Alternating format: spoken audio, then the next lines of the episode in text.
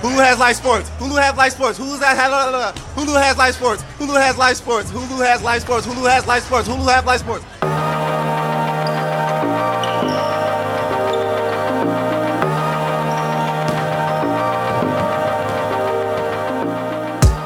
Welcome to episode 104 of Wolfscast, the show that is still recording an episode of the podcast, even though there's no new games to talk about. It's hosted by myself and my brother. I'm Neil. Scott. And today, in studio, a special guest. Everybody, please welcome Britt Robson. Yes, yes, he's here. He's in the room.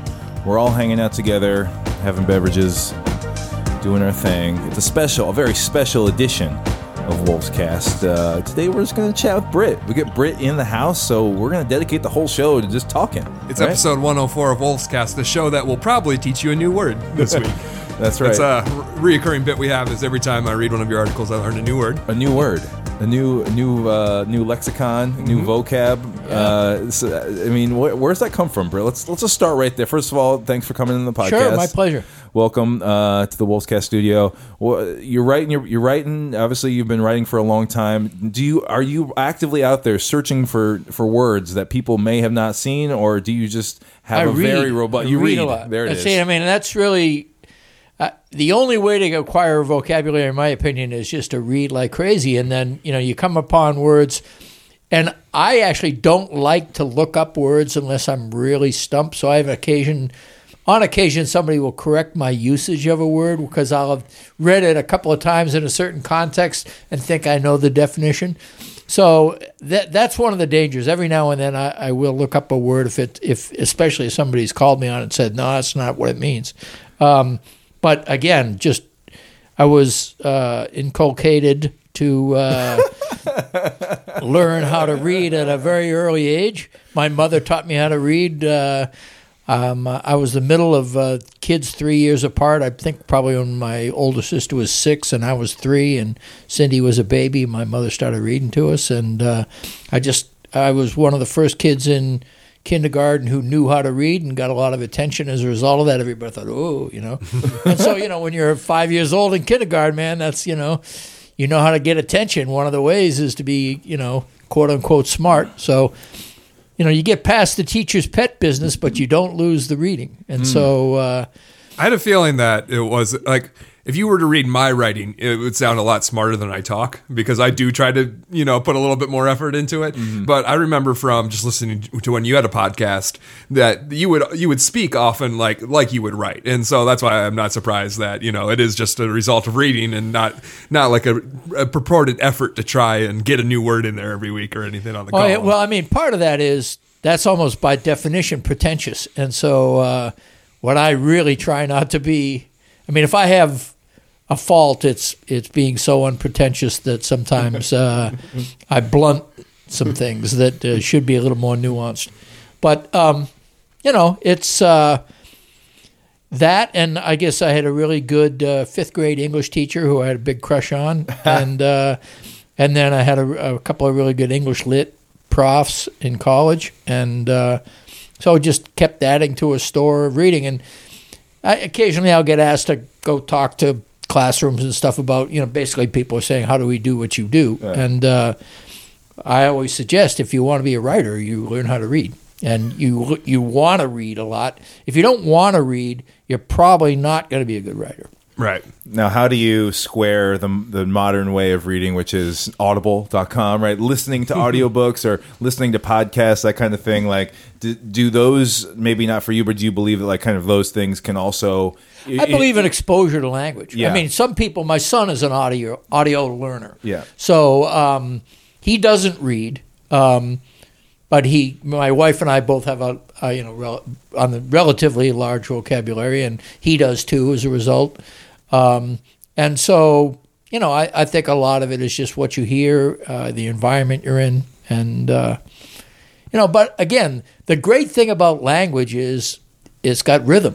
You know, uh, you can use three one syllable words and they can be cooler than one three syllable word if the rhythm is right. I mean, I write as much for rhythm um, as I do for vocabulary. I mean, you know, you, you want to. I'm a huge fan of alliteration, and I'm a huge fan of, fan of uh, you know long sentences that have their own internal rhythm within the sentence. So each clause has a rhythm, and hopefully sometimes just by feel, the you know those rhythms are consonant with each other. So Well, that's the color corollary. I can't say that right now.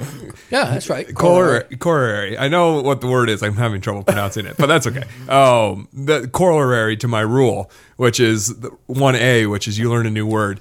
One B is that there's at least one sentence in every one of your articles that I read reread just because it sounds good. I think I think your most recent one about Luol Deng, uh, there was a sentence about uh, Josh Okogie playing like a banshee on defense. That, Oh, yeah. that was a really fun sentence. I had to go back and just let it roll out. So yeah, there is kind of a the rhythm sound to of the language. banshee, don't Yeah, you? I mean, what a banshee's great, sound word. Yeah, you know, yeah, great word. I try to get that in if possible. Uh, you know, that's one thing. You know, especially if uh, banshee strikes me as a really complimentary way to say high energy about somebody. Somebody's a banshee. I mean, I would never call somebody I dislike the banshee. Mm-hmm. Totally. Well, um, if you don't know, um, Britt uh, writes for theathletic.com. Um, over there is a reporter at theathletic.com. Obviously, if you're listening to this, you're pr- probably already subscribed, but if not, get over there and subscribe. Him and Jon Krawczynski, great. You know, the best Wolves coverage you can get um, is right there. And um, but Britt uh, has been writing for a long time, obviously about the Wolves and about other things. So we'll get into Wolves stuff here in a little bit. But I kind of wanted to talk about your music writing because um, you know you still write about jazz um, and and hip hop and, and different things, reviewing albums and live shows. And I think that's in, that's a there's a good segue here because of like the rhythm of people speaking. To me, that that that that reminds me of hip hop and and even the rhythm of notes and stuff like that is so big in jazz. Um, you know, how did how did jazz and writing about music and stuff kind of enter into all this? Which came first? You know, wh- wh- how do you kind of you know write about music and basketball at the same time and, and do it all together? What, how how did music become a part of of stuff you wrote, wrote about as well? Well, I'll turn 66 years old in June. And so what that means is that uh, when I was 10 years old, the Beatles hit Ed Sullivan. Wow. And so I saw that, and uh, I mean, I had already, uh, because of my older sister, and just I had always loved music. I mean, I already had at age 10, I think a couple of Four Seasons records and a Frankie Rydell record or something. Forget Him, I think was the name of the song. But um, when the Beatles hit, man, I mean, I just from the Beatles, you went to the Searchers and the Dave Clark Five and the Stones and all these English invasion bands, and then you know by the time I was like 13, 14, it was the acid rock of uh, San Francisco, Jefferson Airplane, Quicksilver Messenger Service, Grateful Dead, um, and just on and on. I mean, Jimi Hendrix released his first record when I was 17 years old. I mean, you just can't match it up better than that, you know? And so having that, you know, it was just a blessed time to be alive. You know, to be in your mid teens in the late 60s was really nice. Um, and so I just, it became a part of who I was. I mean, when I was a junior in high school, I mean, there were the heads and the jocks, and I played football, believe it or not, very badly, but I was a 150 pound quarterback. And uh, for a very small school, so I got to play. Was it eight man football? No, but uh, you know, it probably would have been. Should have been. You know, this is in Massachusetts, and so uh, we would play teams. We'd have to travel about twenty miles to play teams, and most of them were on the Cape. We, I, I lived about halfway between Boston and Providence, Rhode Island, and um, but anyway, uh, I didn't want to choose between the heads and the jocks uh, because music connected me with the heads, and I didn't start getting high until my junior year. But you know, even like sophomore, I was connected to the heads because of a shared taste in music, and I always loved sports. And so I guess that was part of it. Is music and sports have never felt different to me, especially basketball. I mean, football is not a rhythmic game. Football is a blunt object. Yep. It just so happened that uh, it was the thing I played best. I, I I played basketball in high school, but not well. And then I got a failure notice uh, when I was a sophomore, and my parents made me quit the team. So you know all these sordid stories. But um, anyway, uh, I think that music and sports. I grew up uh, the way I learned how to read, aside from my mother, was reading the sports page. You know, finding out what the Red Sox were doing, what the standings. You know, what was going on with with Boston, and then they got the Patriots when I was eight and sixty one, and uh, you know just went on from there. So, Same year the Twins came over, 61. Wow. and you know, but between I, I sh- another thing I should mention is uh, because I was born in '53, and because I think Russell started with the Celts in '58, there was like three years in my formative years when the Celtics didn't win the championship. Wow. I mean, they won like Right. 12 times. It was in weird 15 when they didn't win. Exactly. Yeah, It yeah. was an, it was an aberration, and everybody was crushed. You know, I mean, uh, I couldn't believe it. Well, They I remember Patriots now. I remember us being kids during the Jordan, Jordan days, dynasty, yeah. and it was it was really weird when the Bulls didn't win because Right. it was just like that. You just grow up learning. Oh yeah, the Bulls win it every year. You know Exactly. that kind of thing. and my appreciation for defense uh, in basketball came because the Celtics were really the only. The reason they won all the time is they were the only NBA team that was really ahead of the curve in figuring out that you need to play that end of the court. You know, they had Russell, they had Satch Sanders, uh, you know, they had the Jones boys, KC and Sam Jones. Jones boys sounds incredibly racist now, but that's what everybody called them. Uh, and uh, you know, they had Cousy and Sharman and Frank Ramsey and you know the whole nine yards. And I remember going to the garden, you know, when I was a kid and uh, looking out over the arena, and it was almost like you were at a concert and it was an encore, and people were putting their lighters up, but it was just everybody lighting up their cigarettes. And there was a pall of smoke Oh yeah. over the entire basketball court. Oh, this you know they would smoke a pack at halftime. You know it's like right? Back in the day. You see some of those old photos, yeah, and you can just see that that sort of cloud around the scoreboard Yeah. kind of thing. That It, kind it of makes for some epic photographs, especially because they're all usually in black and white from that Right, era. yeah. It's just like, wow, look how atmospheric this photo is, and it's just like, nope, that's cigarette smoking, the hanging around Right, the rafters. exactly. Everyone. So writing about music, writing about basketball, kind of, we're just and in sports, we're just like you just kind of picked your favorite things, the things you knew the most about. It's just as simple as writing what you know. Is is that Yeah, fair I to say? think Maybe it goes it- back to what you're saying about reading before you can write. Is you probably you said you grew up reading the sports page. You probably read a lot about music and There's read a lot and about also, sports. I mean, one of the things, money has never been very important to me, but my quality of life has been. So I needed to figure out a way to leverage my quality of life into what I do. Um, and so writing about music and sports is a barter system in a sense. I mean, I have a $125 ticket to every Wolves game, have for the last 30 years Yeah. you know so there's that i mean that's a real great perk of my writing it's quite frankly why i started to write uh, about In the some arenas, that'd be like a five hundred dollar seat. You know, Exactly, it's, a exactly. great, it's a great seat, especially mm-hmm. because the Wolves haven't done that trend of moving the you know the Right. press way back. exactly so there's that and then you know i get to see most any show i want in town in terms of music so That was Uh, my thing. In college. I started writing about music because I wanted to go to the concerts for free. there you go. Yeah exactly. I mean as it is now i, I do uh, four or five blurbs a week preview concert things for city pages. I used to do it for the strib. Um, and i get like 30 bucks. So 750 a blurb. But it just keeps my name on all the lists. Mm-hmm. you know and so it's a barter system So City Pages, where do people find your other your non basketball writing? City Pages are still doing min city post pages or? I'm, I'm not doing MinnPost anymore. Every now and then i'll do something there but not very often. Most of the music stuff i either do for the strib uh, red bull music academy uh, jazz times. I'm, i usually do a couple of reviews at least every month in jazz times which is really daunting because i know nothing about like uh, you know go from b flat to c or you know the, the, the language of music Theory, I music nothing. theory. I write Yeah. impressionistically about jazz, and I would say eighty percent of the Jazz Times readers are either musicians or people who grew up with a music education background, and so I really have no idea. I know that I can't make a mistake. I do know that. Yeah. You know that people are gonna. Right. They regard me as a charlatan anyway. So uh, the idea that I'm actually doing this writing in Jazz Times to begin with is always kind of a, a weird. I, I take a weird pride in it because I don't really belong in that magazine. So jazz readers more critical than basketball fans who are reading your Well, stuff. yeah, I think so. I mean, you know, the thing about basketball fans, uh, well, for one thing, um, basketball doesn't have the strictures of a jazz listener. A jazz listener will be, uh, especially if you rip a record. You know, I mean, whenever I've read uh, reviewed music and somebody's called me up and said, you know, I can't believe you, you know, you ripped my record, and I said, you know, as if I have a choice in the matter. I mean, I put something on, I listen to it, and I react. I mean, how do I? How else do you do that? You know. I mean, if I don't like what I hear and that's the album I've been assigned, Yeah, I guess there's really not much I can do about it. The And that's what alternative is tell people. damning it with faint praise, being like, it's not the worst record.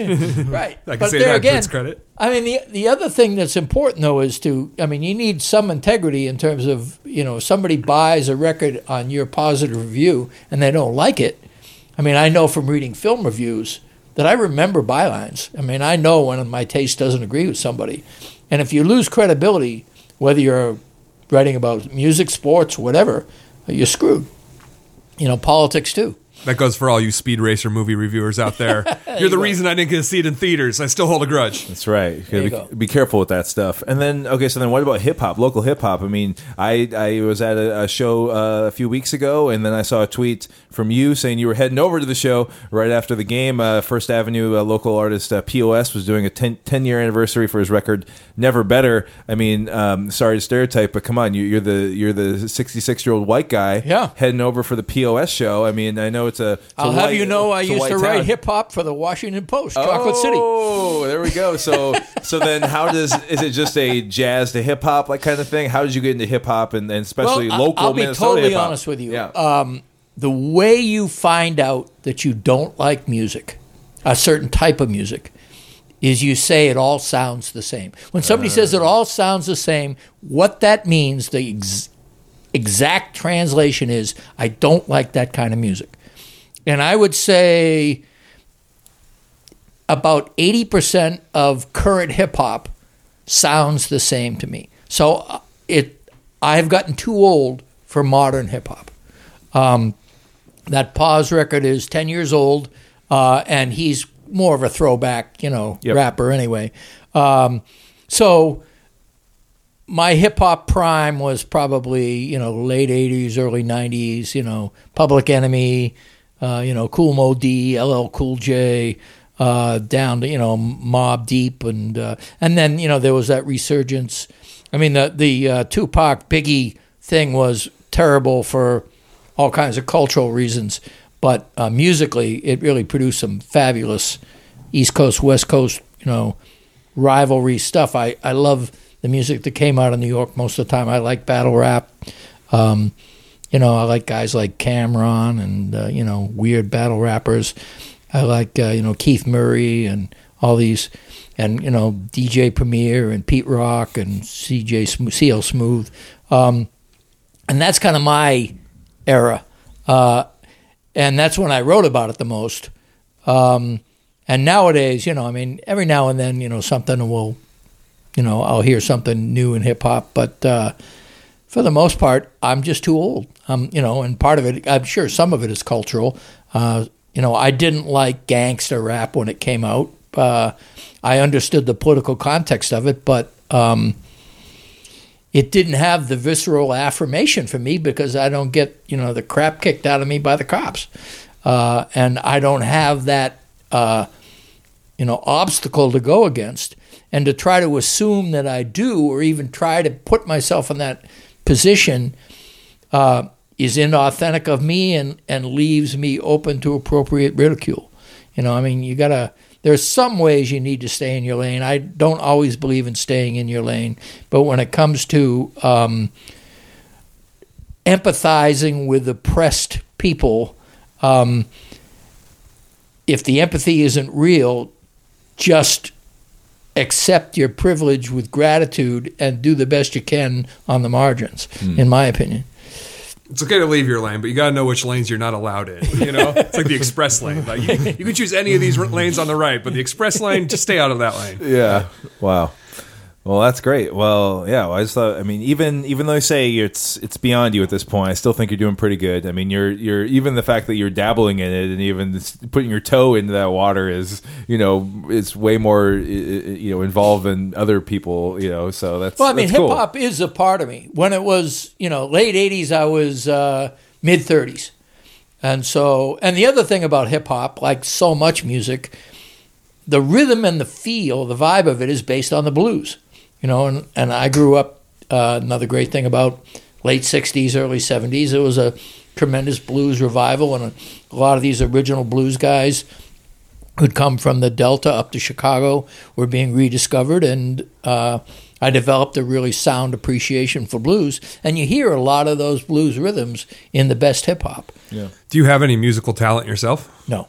You see, this is this is where I'm kind of because I'm into jazz, I like hip hop a lot. I'm I find the connecting tissue of the music that I like is usually the rhythm section, um, because I'm tone deaf. I I mean you've But heard you're a drummer. you've heard me sing on the podcast Yeah. before, Yeah. and uh, I am the worst singer I know. I mean, I am dead serious. I could put I could we could do a race. I could give you a run for Next your money, time, guys. but Next uh, time. Next time. So I'm a drummer because I'm tone deaf, and uh, so the music that I really love has always been the stuff that's really interesting rhythmically, Uh-huh. and that's why it's easy for me to do you know genres you know that are diverse, so the kind of like jazz to hip hop. Like maybe they don't have a ton in common. Actually, those two genres have a lot of connecting tissue, but you know what I'm saying. The thing that always gets me is if there's a if there's an interesting rhythm section going on, Yeah. then like I'm into this music.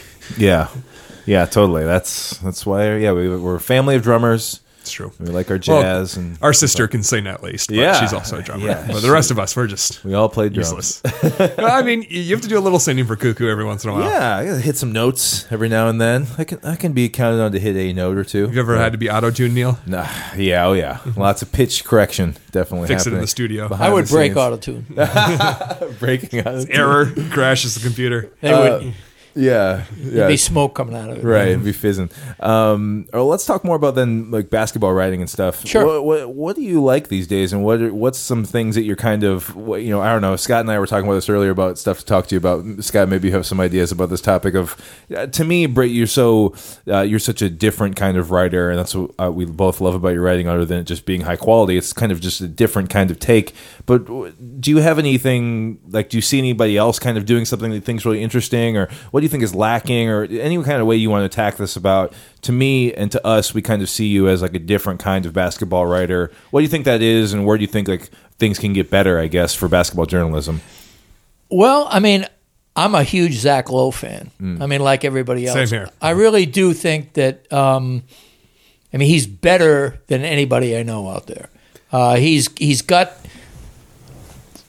salary cap and all that stuff mastered, which is not easy, in my opinion. Not only does he have it mastered, but he factors it into his analysis, his ongoing analysis, which is very important. I usually think more like a coach than a general manager, and he thinks like both. Um, he does a good job of taking the X's and O's and putting it in his story in a way that it doesn't feel like you're just reading something that's a breakdown of how pick and rolls work. But he does explain how the pick and rolls this team is using are working in this way. I think he does a good job of just putting it in the story where it feels like it flows. Right. I mean, I do. I, I I should probably do this more often. I don't do it just because it. To be honest with you, it kind of feels like I'd be a copycat now if I did it of you know inserting the clips that you can get off NBA.com. clips in your dang from- piece. from- you know, your dang yeah, piece had that's a your, that's uh, that's the uh, that's my great editor, editor, Zach. yeah. uh, Yeah. Zach. Um, But still, I, I, even if you didn't put them in personally, I feel like it still worked. And No, it's no, it's great. Added to the piece, and it is, and, yeah. and every now and then I'll throw a link in, especially that I did include the link in my story of uh, uh, when Deng stood up uh, Randle, which I thought was really significant because Randle outweighs him bigger, now yeah. by like thirty pounds. So. Um, yeah, I mean, so, but there are guys who really do the clip talk, clip talk, clip talk really well. Um, I mean, the, the guys I grew up with, you know, I read Ralph Wiley, uh, you know, when he was still alive about sports and other things. And, uh, you know, th- th- there's a lot of great writers out there about all kinds of topics. But uh, when it comes to sports, I actually gravitate toward, you know, magazine guys and website guys who are, you know, who do like a Zach Lowe type thing. Um, I think actually, you know, some of the athletic guys really, I've always liked, even, you know, he's really young, but he's really strong. I think is Ethan Sherwood Strauss is a guy I've always liked. Um, I didn't like KD his, was calling him out Yeah, last, I a was couple say- weeks ago. Yeah, Uh, Something, yeah, that's something you right. don't have in common with uh, Kevin Durant.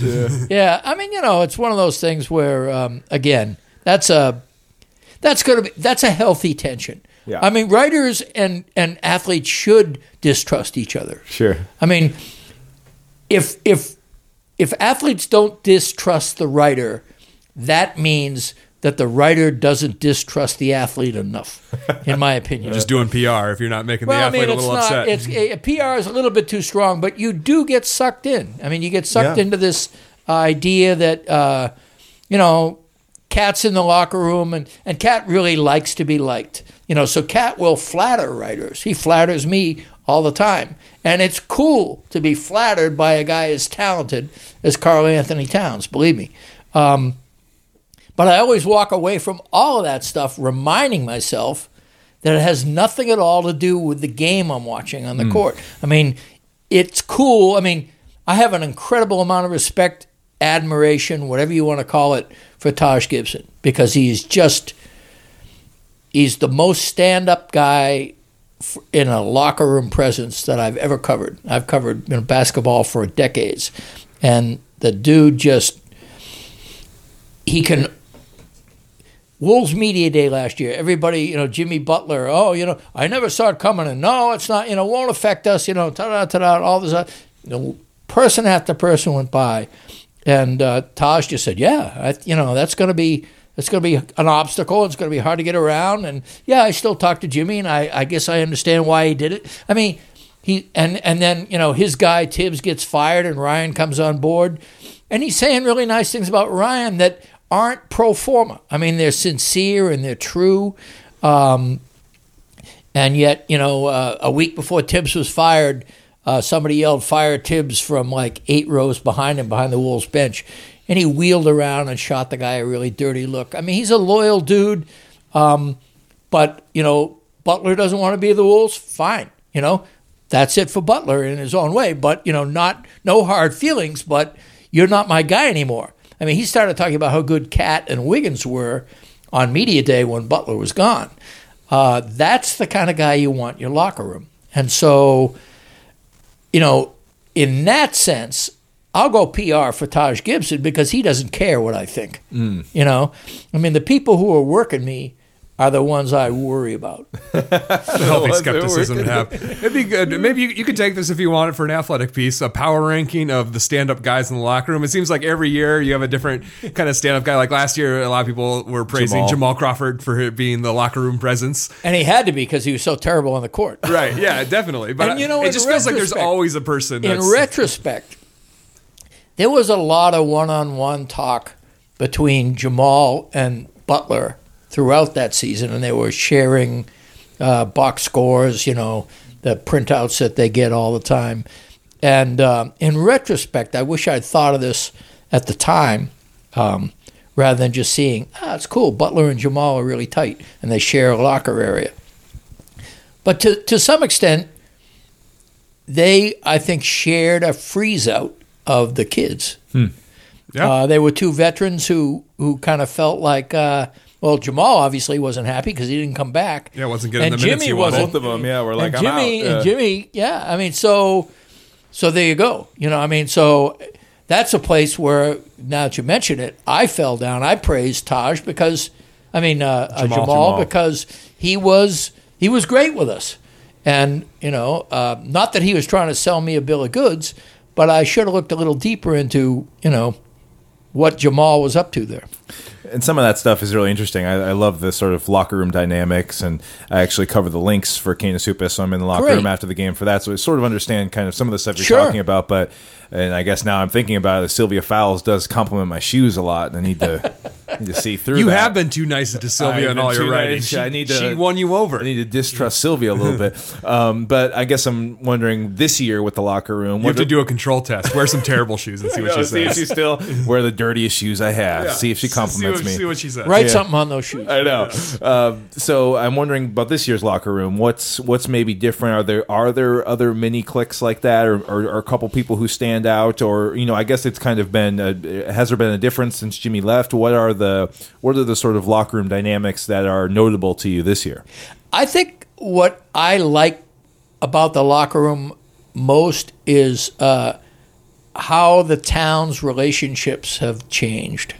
Um, Towns is gone way out of his way to be a mentor to Josh Okogie and to be somebody who just regardless of what Okogie does, praises him up one side and down the other. Well, you I think stupidly. You may uh, have seen honest with you. him that at the Rising Stars game wearing Josh Okogie's jersey. I did not. He's he was- ramped it up. He's He wearing Okogie's up. jersey on the sidelines during the Rising Stars games, cheering for Yeah. Okogie. I mean, he really, really wants to be a guy who is in Josh Okogie's corner. You said stupidly. You think it's a stupid thing to well, go to I mean, uh, uh, yeah, that was probably too strong. a okay. But I mean, what are you trying to say there? Like he's like kind of just like, like Well, what I'm trying to say is, doing I think Josh Okogie gets too much encouragement right now. Mm-hmm. I think that um, what I would like to see somebody do with Josh Okogie is reorder his priorities. You know, not that I know more about basketball than anybody else, but everybody's got a take, and here's mine, which is that Okogie is a great defensive player. He is a bad offensive player. And so when Okogie makes a great defensive play, he needs to regard his next thing to do is pretty much get ready for the next defensive play. He ought to get rid of the ball after he makes a steal or a great block. Instead, he invariably tries to make a layup down the court. We've seen a few bad turnovers in those situations. about a 32% accuracy, I think. I mean, I'm just pulling that out of my rear end, but uh, essentially, he's not. Uh, he is uh, out of control most of the time. His shot selection, you know, it's him and Wiggins for the worst shot selection on the team. Um, he's a bad shooter from almost every place on the court. The less he participates in the offense in terms of usage, which means, uh, you know, the, the pass for the assist or the, the, the make of the shot, the rebound, I guess, is the third. But anyway, Okogie needs to to take uh, an approach of being somebody who is a fourth or fifth resort on on offense and take the wide open look if it's late in the clock and everybody else is covered. Otherwise, or every now and then he does do decently putting it on the deck in the half court. But in transition, make sure he has a clear path, otherwise it's problematical. Um, and all this is being said with the idea he's a 20 year old rookie. Maybe he'll grow in that area of the game. But the way he could be most effective right now is to save his energy, do what he does on defense, which is formidable. I mean, the guy is already, um, I say, a 70, 80 percentile defender in the NBA, which is when you're 20 years old and a wing uh, is really exciting. So to pull it all back, though, you're saying Towns is in the locker room is is pumping him up a little bit he too can much. do whatever he, you know. Yeah. We tell Josh, and Josh himself will say over and over again, "They encourage me to shoot," you know. And Towns will say, "Yeah, I want Josh shooting. You know, if he's open, take that look." And you know, when Josh, you know, had that great game against Houston and Harden, that was all Towns could talk about. Um, you know, and look, it's far better that Towns treats Okogie that way than the way Butler treated Towns. Yes, yes. I mean, you don't mind Yeah. excessive Yes. love, Yeah, but it's good vibes. when it comes to that aspect of it, you know, I, I would say that I would like to see it dialed back on Okogie, um, just so he can become a better player. That's the point. The point is to become a better player and a better team. But moving forward on the what you told me, asked me about in terms of uh, locker room dynamics, Towns has found a foil in the locker room, somebody who is legitimately friends with him, in, at least in locker room parlance, um, and um, it's Robert Covington. oh, I mean, he and Rocco will, you know, what time is it? Uh, Check your phone. You know, I mean, uh, they, they'll give each other shit like that. You Yeah. know, you know, um, and it's it's the easygoing barbs that let you know. I mean, if somebody has the ability to uh, work back and forth with somebody, and Towns will get that high voice he gets when he's really pleased by something, and and and Covington will uh, Covington knows that you know it's not a bad thing to have the best player on the team really want to be good friends Yeah. with you, and um, Covington also knows his role in the team, and he's the second best player on the team. So when I walk into the Wolves locker room and I see Rocco and Towns having at each other, I feel good. I feel better about this team. I also think some of Towns' praise for Okogie is we've talked about how Towns, it just seems this way because, you know, we're fans, that sometimes it sounds like he's subtweeting Wiggins. Like we were talking about that. He had the, uh, on the broadcast the other night, he had with Rebecca and uh, Leah B. Olson, they were talking about rebounding, and Rebecca and Towns were talking about rebounding. Towns is like, yeah, you'll see all these athletic guys in the league who are so athletic and they don't get any boards at all. And it's just like, maybe he's not talking about Wiggins, but it's impossible not to read into it. And so maybe that's a way to like s- uh, dig at Wiggins is to always be praising Okogie, for his energy. Be over like, here. Okogie's energy. Do Yeah. we see that? He's He's talking about new- Wiggins. Let's talk about Okogie's energy. You know, it's a it's a way of subtly getting to dig in at Wiggins, perhaps. Yeah. Well, something has to happen with Wiggins, doesn't it? I mean, that that remains. Um, I mean, you've been here every year of Wiggins' career. I mean, you've you've we've watched it. You've been covering the team. You've been watching very closely every home game. I mean, you've seen it all. You've seen every moment, Yep. pretty much. So I've seen Oh, every I- single game Wiggins has played. I, I agree with uh, you know something that you've been putting out there I think for a month or so, which is that at this point what you need to do with Wiggins is threaten his minutes. You know, put him on the bench. Ma- ma- You know, you're Yeah. probably not going to have him come off the bench, which is something that would be interesting to see and really would send a message. But you know, him being the highest paid He's player always- on the he's- team, he's you know, always cakewalked into al- 35 minutes. Well, it's just not that. It's that since Wiggins' rookie year, he's played the most minutes in the NBA. So it's it's to an extreme where he's he's guaranteed so many minutes. He doesn't even know a world where he plays 30 minutes and that's it. He's now played for five coaches. Every single coach, including Ryan Saunders, has played him more minutes than anybody. Right. Wow. Uh, that to me is malpractice. Um, Wiggins has missed two games of the 17 that Ryan has coached. He still leads the team in minutes. Yeah. So when we're evaluating Ryan. Saunders, that's near the demerits list. Uh, I think um, I have a column actually coming out tomorrow that gets into a little bit. It talks about Ryan in general, and um, but one of the things I want to see is Wiggins' accountability um, from somebody. I mean, Jesus, at some point in time, um, he is closing out his fifth season. He has been number one overall pick, leading minutes guy in the NBA, as you mentioned, universally given the kind of feedback that is accorded only the best players. And by almost every single metric you could mention, he is at best a mediocre player. Now, the one area where he's not mediocre is on off. Uh, I will say that one of the things that has been a kind of a, an interesting thing that I'm going to get into. Uh, my bias against Wiggins stops me from getting into it too much, but I have to plow through just for that reason.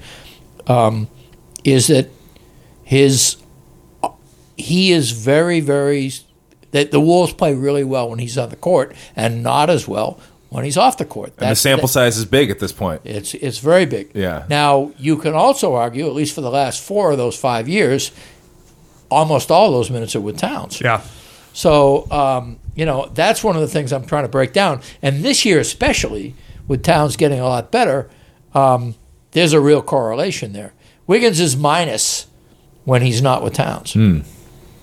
You know, and so and guys like Deng are really plus when they're with Towns. Um, one of the things I'm beginning to notice is that um, if you're a smart player, you learn how to play with Towns. And Wiggins has not done that yet. No. Yeah. I mean, and that's see, I mean, that's the kind of thing that um, um, my patience is gone. I was a, I was a Wiggins defender for three and a half seasons, and um, as I said, there, there hasn't been a coach that has said, okay, you know, this and this and this and this are what this guy doesn't do well, and he needs to do it. Yeah, and like I was saying too, is limiting his minutes would be good because the one the one thing everyone gets on Wiggins is it doesn't look like he's trying his hardest when he's out there. And if you know you're going to play, like it's when we play pickup ball, Neil. We know we're going for two hours, so I'm jogging in game one, I'm jogging in game two, everyone's hustling, and then when it comes last game of the night, everyone's hurting. I'm going fine because I know we're playing for two hours, so I don't try that hard, you know. And that's kind of the idea. Is like if you know you're going you're to playing if you know you're playing 38, yeah, 40 minutes, then you're not going to go as hard as if you know maybe you know you might only have a shot at 30 minutes. Then you got to maximize your time a little bit more. Yeah, and I think I think what you're talking about about sort of recently, and and I've kind of noticed it recently too because I wasn't super high on Luol Deng playing uh, with this version of the Wolves, even the injured version of the Right, Wolves. But right. you know, him playing down at the three um, in the wing position kind of opened things up for me, and kind of made me realize a little bit more of like how much uh, or how little Andrew Wiggins is bringing to the table here because you have basically Luol Deng who's about a replacement level kind of average you know starter or, or bench guy kind of level and that is perfect around Towns right now. We don't really miss it's only two games or whatever that he was sick like it's a pretty small sample but we didn't really miss Wiggins that much in that situation and it kind of opened up the idea for me of like to as far as like what you need to build around Towns like the guy the wing player can just be sort of like this this league average like can defend a little bit piece. complimentary doesn't need a lot of usage like just can be a, a spot up shooter like type of guy and Wiggins, you know, a lot of the things that he he you know doesn't do, like you know, they kind of get in the way. And the way he, like you're saying, like he doesn't he hasn't really acclimated his game to Towns, and it might be a signal of him not being a super high basketball IQ guy. Right. Is that he doesn't really optimize his game to fit around Towns and doesn't seem to be contributing to winning basketball on the same level as someone who's much lower skill level than him. I mean, there's no di- there's no question. I mean, players have come through this Timberwolves franchise for years and said Andrew Wiggins is the most gifted, God gifted, talented guy on this team, but he can't turn it into w- helping winning basketball necessarily. I think some of that is I've noticed with these two games recently that Wiggins was out that it works top down when he's gone. Like it's Towns gets the ball and then everyone kind of knows their role. But like Wiggins, he's the highest paid player on the team. In his mind, he's a he's one A to uh, KAT. You know, he's not Robin Maybe. to KAT. You know, it's Batman and Batman or Batman and Superman or whatever you want to do with your analogies there. But I just think that that's why it doesn't flow as well because when KAT is on the floor with Wiggins, Wiggins has possessions where he takes the ball and he dominates the possession and you know dribbles it into the lane and does a couple pivots and then you know does a fadeaway jumper and it just kind of you know if you you take out the 10 bad shots per game that Wiggins takes then it's you get a game like against Houston where it's just like oh yeah we're pretty good when you take out those bad shots that are coming from Wiggins all the time. I think both of what you guys have just been saying for the last five minutes is dead on. I, I think that one of the issues isn't so much that Wiggins in a vacuum is terrible. It's that what could be done in that vacuum that Wiggins absorbs could be better. Yep. And so it comes back to if you have smart players around Towns um, who are not as talented, and you bring somebody like Wiggins off the bench, put him in the Derrick Rose role if Rose is gone next year, hopefully.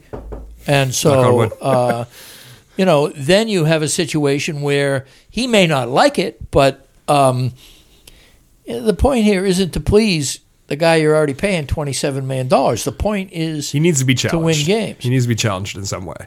and, and But what's the roadmap to that? That's the problem. Is like Well, I don't I think see one of any the situation. is- even if you bring in a new GM and new coach, they're probably also going to be like, "Oh, Andrew Wiggins, look at this, to- look at this toy over See, here. I got to give him a shot." That's yeah, I mean. I, I hope that someone comes in here at the next job of someone who has already seen what Andrew Wiggins has done for five years and has a new idea for what Andrew Wiggins could be on the basketball. Well, court. and this to me, I think right now he is, despite everything, the odds-on favorite to retain the job. Yeah.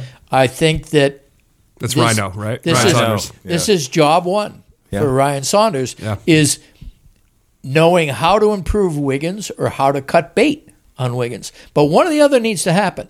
The fact that he's playing more minutes than anybody else on the team under Ryan, the fact that he has had more than double anybody else, 83 in 17 games, mid range shots. Um, I think the next person is 34. Um, when Ryan is talking about practices where, um, you know, it's it, you lose a point to taking a mid range. All right, well, there's your guy that you're playing all these minutes to. He's the and culprit. He's, he's Yeah. cranking mid range. Um, it is time for the rubber to meet the road on all kinds of things. It's it's time. Listen, and this will be all in a column I'm writing. It'll be out tomorrow. Anyway, preview. by the time these people, this will be out, and we'll, we'll- be, be at the- about the same you, time. you will listen to this, and For then you will who don't immediately subscribe click to the it. Athletic, Yeah. um, it's essentially my point is that um, it's a great thing that Ryan Saunders is not Tom Thibodeau, and it is a great thing that Ryan Saunders is the son of Flip Saunders. But those are two prisms that have given Ryan Saunders two steps up. And what I want to see now is let's remove the no Thibs flip connected guy. Once you take care of those two things, what kind of coach is this guy? Hmm. What does he do? And yes, it's not fair right now because his injuries have been wiped out, but life isn't fair. You've got 25 games, you know, you're going to be a 33 year old head coach coaching Andrew Wiggins in his sixth season and Karl-Anthony Towns in his fifth season, both making max money for a franchise that needs to take a step forward next season or risk having the inevitable buzz happening where you are going down rather than going up. It is an absolutely pivotal pivotal year next year and this team needs to figure it out. And if Ryan Saunders is your pick, if Fred Hoiberg is going to be a general manager and Ryan Saunders is going to be your coach, then all the country club memes are coming back, and you better damn well win if you're going to go back to a formula that has not been successful. Well, I just We need some more visual country club memes. It, it is a running joke with us all on Twitter, but it's we like need some golf- image or it's like a something. golf yeah. thing or- yeah, we'll come up with some. Yeah. Or let's get Steve McPherson on. He's he's the best at creating those. Uh, the problem is, I just can't see. I mean, for Ryan, he's been heralded as this guy who's been on the team every year with Wiggins, player development, Exactly. come up with Wiggins the whole way. So I don't see a scenario where Andrew, or excuse me, where Ryan, um, you know, cuts his cuts. He's going to be the guy who does the tough love for him because they're more like Uh, buddies. It's too. He's too close. He's been around too long. I just but can't his really job see might it. ultimately. So that's the question: How good of a coach is he? Well, because speaking a of good Ryan- coach Yeah. gets Wiggins better, Yeah. or reduces Wiggins' role. You can't have the status quo. Well, and he's not getting better. I mean, I don't know. It would have to take a lot. Maybe in this next 25 games, he takes a big step, but I don't see the scenario where it's like, oh, yeah, Ryan did it. He found out how to work in Andrew Wiggins and become a quality piece around town. Okay, now one of the reasons I'm sure one of the reasons Gorgui Dieng got benched the other night was because Houston runs a lot of space and pace, They're and gonna Gorgui was getting yeah. torched. Yeah. But Gorgui committed a travel also, The the the Gorgui Dieng of travel, travel, the, yeah. the And- travel that he he always gets. and he was gone for the rest of the game. Yeah. Okay. Andrew Wiggins takes two unwise mid-range shots, and I say he sits. yeah, What's wrong with that? Yeah. And I think. Uh, It's not rocket science. I think and maybe to- when you have everyone healthy, you can do that because then you're pulling them for Okogie Well, instead I, of I pulling mean, him for. Yeah. you know, or it could be Deng. It could be. I mean, the great Yeah, thing about the Deng's great for Wolves, the Wolves have an uncommon plethora of wings right now. yeah, it's yeah. true. It's yeah, weird when, when totally healthy. Probably the greatest group of wings this franchise has ever had. And I think amongst Wolves fans, especially the set and maybe listen to this podcast, they would be actually that would add points to Ryan's side of like, oh, you're the guy who benched Wiggins, okay, Or you're the all guy. right, you're the all guy who brought Wiggins off the bench after benching. And Wiggins. it's This not is necessarily that that's definitely the right idea, but at least it's a different idea from what we've seen every Well, other I coach mean, what do. what is wrong with that idea? That's what I No. want to know. Now, some would argue that um, he is the he is one of your five best players, no question. And I would say, in a vacuum, yes, he is one of your two most talented players. And I would argue, as I did for three and a half years, that he has a phenomenal ceiling if engaged. But um, the numbers are what they are. And if the eye test will also tell you that um, he takes plays off. Hmm. And and Luol Deng, you could just be standing there while somebody 11 feet away from you is dribbling a basketball. And what that means is the guy ostensibly guarding you is also kind of guarding that guy dribbling the ball. Or you can make a cut that means nothing other than you get rid of the man who's on you away from that guy dribbling the ball. That doesn't happen with Wiggins very often at all. You see It's Dario and Dane things- making all these great smart cuts, and Wiggins yeah, doesn't do that I do mean, even if, but what I mean is, even cuts that don't even, you're not even supposed to get the ball. All you're doing is you're like a, a star wide receiver taking your man away so somebody can throw a screen pass on the flat. Um, you're you're clearing the field. What, did you play Wiggin- quarterback or something over here? What, what's going on? Wiggins does not clear the field um, on offense or defense. He does not uh, make the kind of play that is an anticipatory play. One of the things that always has driven me, driven me crazy about Wiggins is that because he has such phenomenal athleticism, he's been allowed to be a reactive player for most of his life, except that even his fabulous reactions amount to mediocrity in the NBA. Wow. Well, I guess there's two different ways I can go with this. One of the things is an article I wanted to talk about. Uh, I sent it to you, Neil. The Athletic. I forget who wrote it, man. I should really not remember this. It wasn't one of our guys. It was a Knicks article about Fortnite and the Knicks and David Fizdale and his young, his all of his young players who play Fortnite a whole lot, Aha. and talking about how they stay up late and some of the problems that might cause. And it gets into a little bit not just sleep, uh, not just Fortnite, but also the effect of a blue screen. You know, it Sure. affects your sleep. You get less sleep. And like everybody from my generation, we all are on our screens until sleep. You know, I, people tell Right you you should before bed, you should yeah. quit. You know, before bed. But then what am I going to do? You know, it's like so Read a I, book? I'm always on the screens until I go to bed, and it kind of affects my sleep. And I just think about Wiggins sometimes because we know he's a big video gamer, and I mean this this extends to KAT too. It doesn't seem to affect Most him. the league, yeah. And I just wonder, you know, what it is with the sleep because the thing I come back to is about a year ago or so, I had some really bad sleep habits, and it was affecting my day to day life. Where I was staying up every night, I was drinking every night, I was smoking every night, and I was going to bed like 3 a.m. every night, getting up to work at like eight or nine, and it.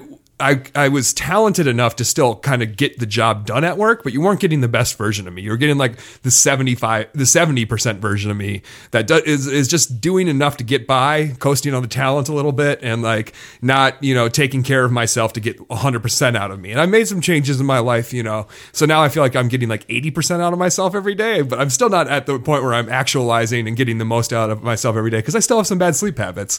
And I just wonder if this is something with Wiggins where it's just like, is he, you know, playing Call of Duty too late at night? Is it's is one of those things where he has enough talent to make it work, you know, but is it something that is preventing him where we're like, why isn't he trying hard enough? Well, maybe he's only at 70% every single day because of, you know, his bad personal habits. Right, and most people chalk it up to oh he's just passive and it's just his personality. But what you're saying is there could be other things in his life that are Well, you know, I, I haven't that. heard this recently, but two or three years ago, I did hear that he. I mean, t- caveat is this is total hearsay. I have no direct knowledge of this whatsoever, but more than one person who thought they knew when they told me uh, said that Wiggins was addicted to video games. Yeah. and and that it was being looked into, that it was an issue.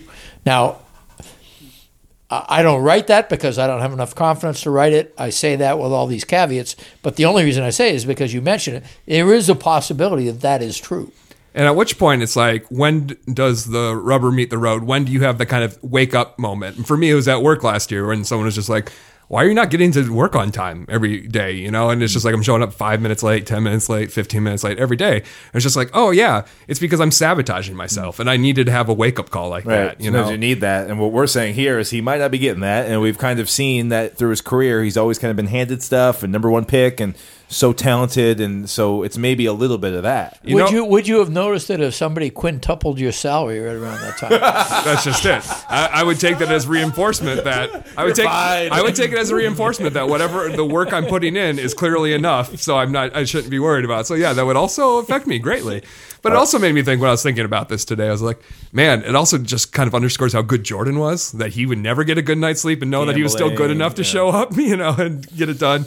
I guess some players know their limits like that. guys can do it, I don't yeah. know. And once again, this is me. Like I'm with you. I was the biggest Wiggins defender for the first three and a half years, and this has kind of been a wake up call over the last two years of being like, oh, I'm starting to see him now and a little bit more realistic expectations. But I'm still projecting myself onto him, being like, well, I've had this issue, so maybe that's what Andrew is going through to- in an attempt to understand him. So I'm still trying to give him all the slack I can of understanding and empathy. But it could just be me projecting myself onto it. But it's something I wonder with him. And I was I was a negative Wiggins guy.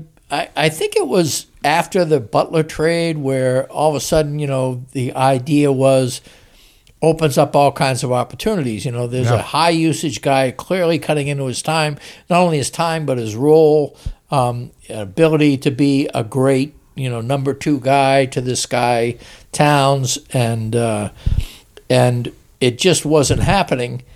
And so I, I do think that you know the, there comes a point where, and then I, the final straw for me, quite frankly, people who read me all the time will notice that when Wiggins went for forty and ten on Ryan's first game Yeah. and said, you know, I really want to, you know, he knows me longer than anybody on this team, and so on and so forth.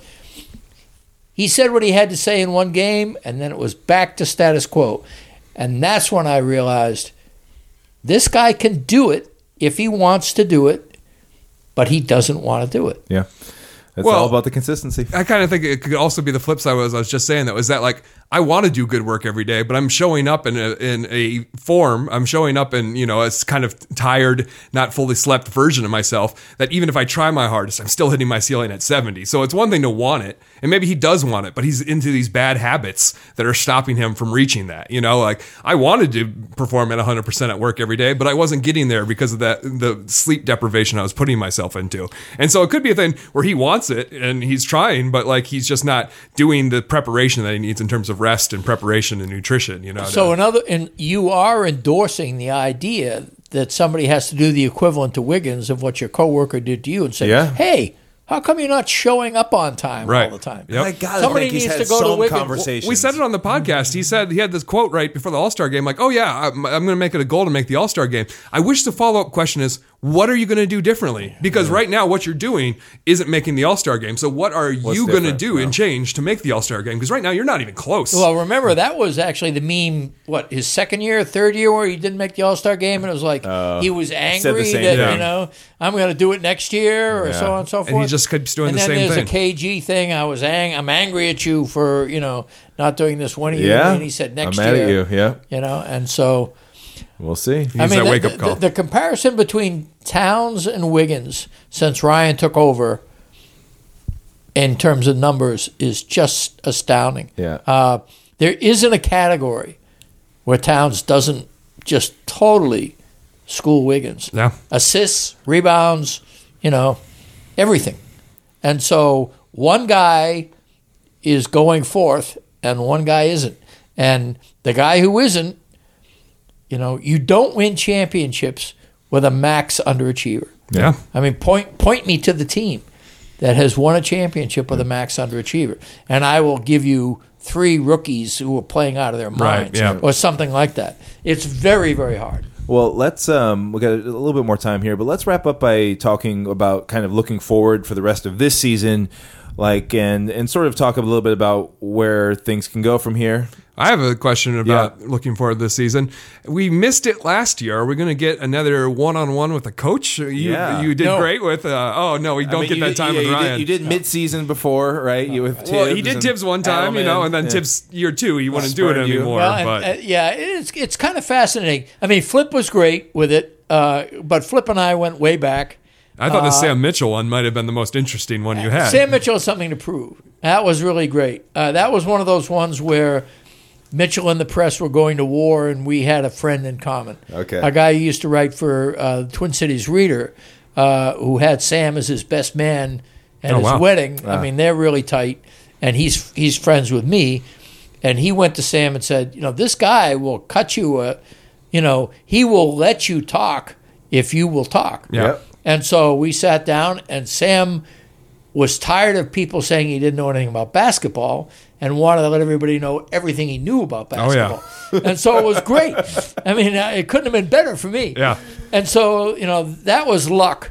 Um, the Thibs thing was fine. I mean, you know, I was surprised you got the first interview with Thibs because Thibs has always been notoriously testy with yeah, the press. Yeah, and, and I think you know one of the great things is uh, after a while, longevity does matter. You know, the fact I've been covering this team longer than anybody, and have done my own thing. You know, I'm not a I'm a beat guy, but I'm not a guy who has to write a gamer. let you know. Yeah, I mean, I'm not. Jon and I are perfect. I mean, Jon I is agree. is so good at what he does, and the things he are is a natural at are the things I abhor. Mm-hmm. You know, I do not want to. Um, In the fourth quarter, we were up this points, and then we yeah, went but, down that. but I mean, yeah. even more than that, it's like you know, you go and it's after practice, and you you- interview four or five guys. Uh, and then everybody goes back in and says, "All right, I'll take this guy. You take this guy," and they break down the transcriptions, and everybody joins together. I'm out the door. I mean, Yeah. because I pretty much know of those four interviews what I may or may not want to use. I know I'm not going to use almost all of it, uh, so I don't want to waste my time transcribing. And to their credit, nobody, you know, among the media guys, you know, says, "Hey, you know, you were there. Why don't you chip in and transcribe?" They know that you know it's I'm taking my prerogative of just leaving and not benefiting from their transcription. But Jon is one of those guys who's in that crew, and in my humble opinion, is the best at that crew.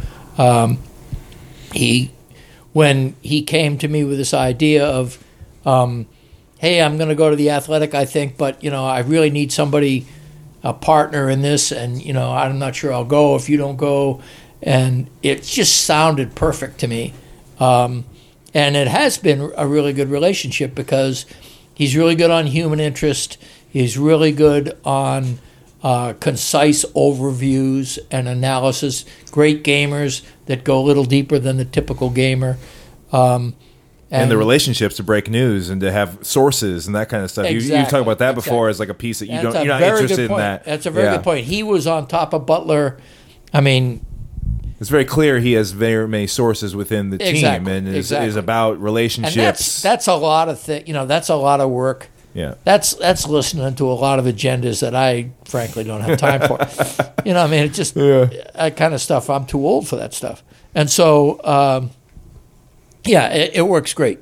But I, I don't know where we were going with that. But uh, Yeah, well, I, I guess I just wanted to ask sort of like what you think. What are, what are you going to be looking for here in the last twenty five games, and sort of like what can fans look for, and what are some of the you know obviously looking again for- with the playoff. Sorry to cut you off. That's right. especially with the playoffs, sort of like being seen as a, a very long shot. Like Right. a lot of people are tuning out at this point. Well, if they're not going to make the playoffs, well, who cares? But I, I disagree. I think there's so much to care about here, and there is so much important information to be gained here, especially as they get players back from injury. So, what are you looking for? Go ahead. I agree totally. First of all, with that uh, concise synops- synopsis, um, I think that number one thing I'm looking at is accountability for Wiggins or something. Lack of status quo on Wiggins. Uh, it's the biggest X factor in whether the Wolves can get better next year as is, uh, without additions or key subtractions. Um, I'm also looking at point guard minutes. I'm looking at uh, Jeff Teague came back and, and played really well. Very uh, kind of different than Jeff Teague, and, and went out of his way to say Towns is one of my favorite players. Hmm. Um, I don't think there's any doubt he'll be back next year. Ooh, interesting. Uh, and part of that is because he's making 19 Yeah. million. He won't get it anywhere else. Financially, it's the best choice. But even Well, unless somebody he plays would out say- of his mind for the next 25 games, then he might be like. I mean, somebody would say, you know, if he gets three for 36, would he do that? Well, uh, you know, that's Jon's argument. Maybe somebody will do that. Um, I think he's been hurt too much, and his track record isn't good enough with the Wolves to, to expect three for 36. Um, so, but even so, I think he'll take the 19 and take his chances. But what's important is um, will a team try to Brooklyn Nets Tyus? You know, will they try to you know offer an outlandish fee and and allow the Wolves to either match at their peril or let him go? You know, the way it happened with Crabbe and some of these other guys. I think at this point, uh, I think I was talking. My joke all last season was that Thibodeau, kind of his uh, reluctance to play Tyus, was a secret move from the organization to keep his value low for restricted free agency. And then this year, you know, Tyus has been injured for significant portions. He had a slow start to the Right. season. So I think at this point, the only people who are really, uh, you know, champions of Tyus Jones are, are the dedicated Wolves fans who know that in the chances and the opportunities he's had, few and far between, he's really seized the reins and there's something special there. I'm not sure how many teams in the league, especially because I don't know if you're going to pay him to be your starting point guard. And so I, my, my thing is there are so many good point guards in the league. Every team already has one, you know, and you know, which one are, which ones are going to break the bank for a second. But analytically, there are some areas where the guy is off the charts. I mean, and and there are a lot of teams that do a lot of their work through analytics. Um, I don't expect Tyus to make ten million a year, uh, but I can see four for 28 from somebody. And that's an interesting. That's Yeah. that to Yeah. me. That's a pressure point. Four for 28 is. Uh, if I'm Tyus Jones, I don't turn that down. That's Yeah. for sure. Um, Especially And- when the Wolves can just draft your little brother Trey, you know, get well, the cheap and again, version. you know, I, and I, I think four for twenty-eight. Quite frankly, maybe a little optimistic. I think that's the top of his window, but I also think that. Um, well, the the answer to the question was, what am I looking for? I'm looking for how Ryan uses Tyus. If Ryan, appropriately in my eyes, thinks that Tyus is worth a gamble, Tyus is worth um, Eight to twelve. seeing let's yeah. well let's find out how well he works i mean my dream lineup for the final 25 games is towns Saric, rocco Tyus, and you know your pick of you know wiggins okogie or Deng um, and I, I would love to see how that works for a while uh, on an extended basis. We haven't seen that. Um, we saw a lot of it when Rocco was splitting duty between the first and second unit. But if the best net rating among two player combinations on the Wolves is Rocco and Tyus. And there's a reason for that. They both prioritize defense, they both play really good team defense. Uh, they are smart about jumping lanes, but they're not stupid about jumping lanes, so that they are um, preventing ball movement without exposing themselves in transition too much. Um, you know, I, I just think that, uh, anyway, the way Tyus is used, if we go back to 36 minutes or 34 minutes or even 29 minutes of Jeff Teague and Tyus, you know, getting uh, second unit scraps, then I think Ryan is punting the opportunity to show what his identity as a coach is. Because I know for a flat out fact that he thinks Tyus Jones is the goods. And so if he thinks that and he wants to Show be it, the yeah. Coach, hey, you know, you the brass ring is right there. If you don't start grabbing the brass ring now, then what good are you when you do get it? You know, I mean, Unless he's such a big Tyus fan, by playing him no minutes, he's guaranteeing Tyus is coming back next year. Going back to the yeah. Got to drive back- down that restricted free agency Going price. back to the Yeah, well, at, at cost of his own coaching. Sure. It'd be an interesting move. Now, you know, it may be. Anyway, point guard minutes is accountability for Wiggins, point guard minutes, um, and space and pace with Towns. Uh, another, analytically, another fabulous two player combinations are Tolliver and Towns and Deng and Towns. I don't want necessarily a Towns, Tolliver, Deng lineup, uh, even though I really like Deng at the three so far this year. And even though I am one of the lone champions of Tolliver in terms of figuring he got screwed this year, but um, I do think that we need more space and pace. I do think we need more Towns inverted pick and rolls where Towns is high post and uh, fakes a pick and roll and steps back for three, or delivers the pick and roll, uh, takes a cutter in charge, and maybe it's a drive and kick situation. I foresee a lot of instances where Towns can be a facilitator and a shooter in on the perimeter, and um, I would love to see that develop because I think Thibs, one of the few things that Thibs really did well is he ingrained in Towns how to be a low post force as a passer as well as a shooter. And I and other people ripped him for it because he wasn't getting enough shots and he was drawing double and triple teams. But Thibs grounded into him that you make the extra pass, and Towns is good at that now. Mm-hmm. And so that's that's a credit to Thibs. But I'm looking for seeing. We know Towns can do that. I want to see what else Towns can do. I want to see Towns moving around in space and pace of lineups with a really active four. Now that Sarge is in the starting lineup, great. But also Tolliver and Deng as his front court partner. I'd love to see more of that. Love it. Well, yeah, just uh, 25 more games of Timberwolves basketball. Maybe more? Maybe more.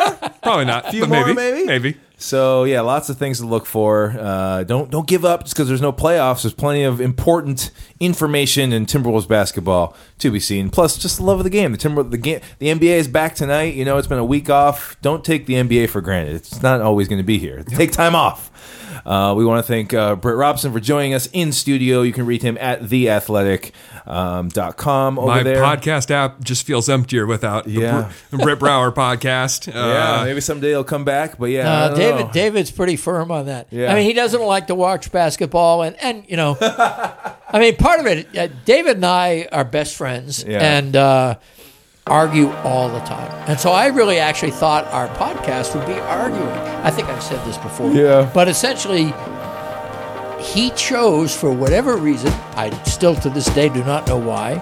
To be my setup guy, and I was actually shocked from the first podcast.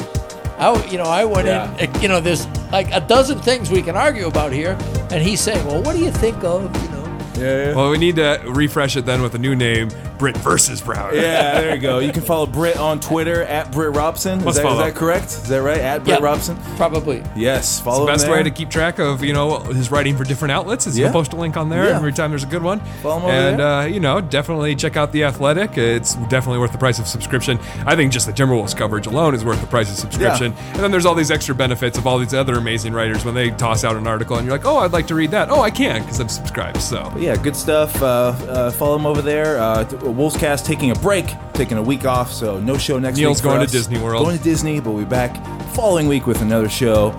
Thanks, you guys, for listening. We'll see you in two weeks. Goodbye. But if the Sixers, man, shout out to the Sixers for finally retired his jersey. That's what's up, man. Doc did a fantastic job. That's what's up, man.